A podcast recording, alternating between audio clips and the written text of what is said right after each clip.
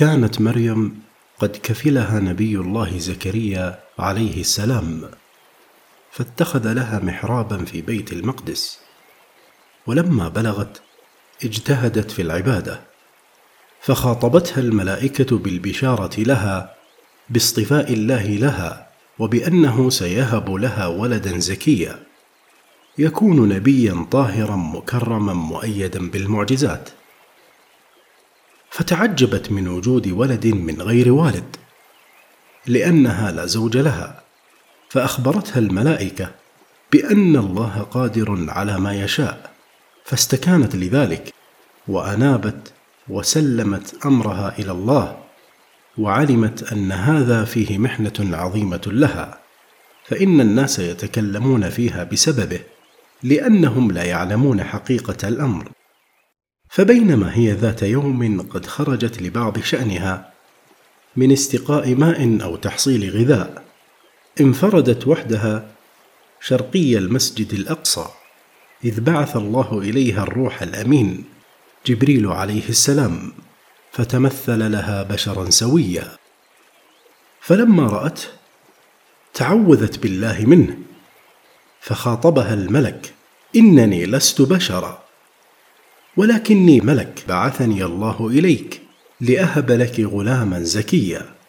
فقالت كيف يكون لي غلام أو يوجد لي ولد ولست بذات زوج ولا أنا ممن يفعل الفاحشة؟ فأجاب الملك إن الله وعد أنه سيخلق منك غلاما ولست بذات بعل ولا تكونين ممن يبغي وهذا سهل عليه وسيكون رحمة للعباد. ثم نفخ جبريل في جيب درعها فحملت من فورها. والظاهر أنها حملت به تسعة أشهر. ولما شاع أمرها أنها حامل لم يدخل على أهل بيت من الهم والغم ما دخل على آل زكريا. واتهمها بعض الزنادقة بيوسف النجار ابن خالها الذي كان يتعبد معها في المسجد. وتوارت عنهم مريم فألجأها الطلق إلى جذع النخلة. فتمنت مريم الموت وذلك لعلمها بأن الناس يتهمونها ولا يصدقونها بل يكذبونها حين تأتيهم بغلام على يدها. فطمأنها جبريل ألا تخافي وقد جعل ربك لك نهرا تشربين منه. وهذا التمر إذا هززت الجذعة ساقط عليك. فلا تهتمي لشيء. وإذا رأيت إنسانا فصومي عن الكلام. فلا تكلمي أي إنسان لأن منطق الكلام لن يجدي. ولما ولدت مريم حملت ولدها وأتت قومها.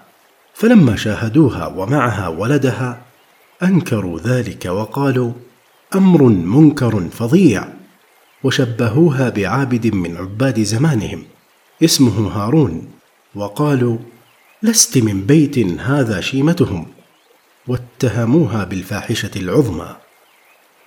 اتهموا بها زكريا وأرادوا قتله ففر منهم فلحقوه وقد انشقت له شجرة فدخلها فنشروه فيها.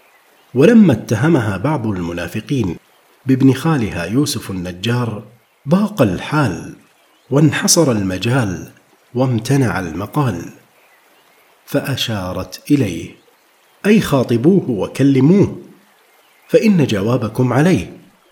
فقالوا كيف تحيليننا في الجواب على ربيع ما هذا منك إلا على سبيل التهكم بنا. فعندها قال إني عبد الله. هذا أول كلام تفوه به عيسى بن مريم. ثم برأ أمه مما نسبها إليه الجاهلون وقذفوها به ورموها بسببه. آتاني الكتاب وجعلني نبيا.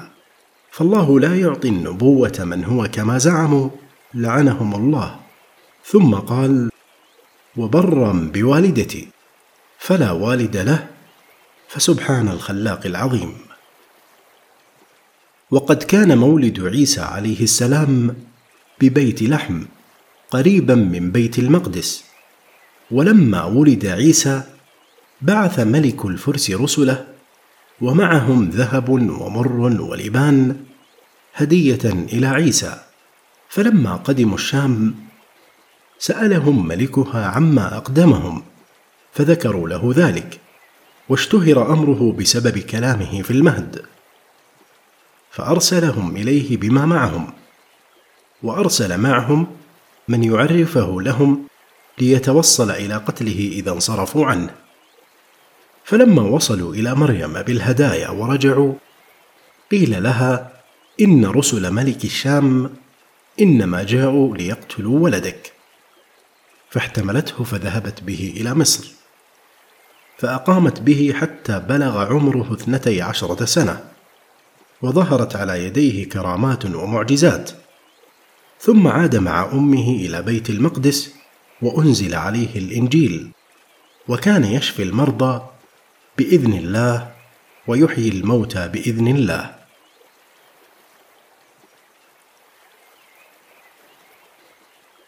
واستمر أكثر بني إسرائيل على الكفر. وانتدبت له فئة صالحة فكانوا له أنصارا وأعوانا قاموا بمتابعته. ثم إن عيسى أمر الحواريين بصيام ثلاثين يوما فلما أتموها سألوا عيسى إنزال مائدة من السماء عليهم ليأكلوا منها وتطمئن بذلك قلوبهم أن الله تقبل منهم صيامهم وتكون لهم عيدا. فوعظهم عيسى عليه السلام وخاف ألا يقوموا بشكرها فأبوا عليه إلا أن يسأل لهم ذلك من ربه عز وجل. فقام إلى مصلاه وتضرع إلى الله في الدعاء فأنزل الله المائدة من السماء وهم ينظرون. فلم تزل تدنو حتى استقرت بين يدي عيسى عليه السلام عليها سبع سمكات وسبعة أرغفة وثمار فأكلوا منها وكانوا أكثر من ألف. عن النبي صلى الله عليه وسلم قال نزلت المائدة من السماء خبز ولحم وأمروا ألا يخونوا ولا يدخروا ولا يرفعوا لغد فخانوا وادخروا ورفعوا فمسخوا قردة وخنازير والأصح أن هذا الحديث موقوف.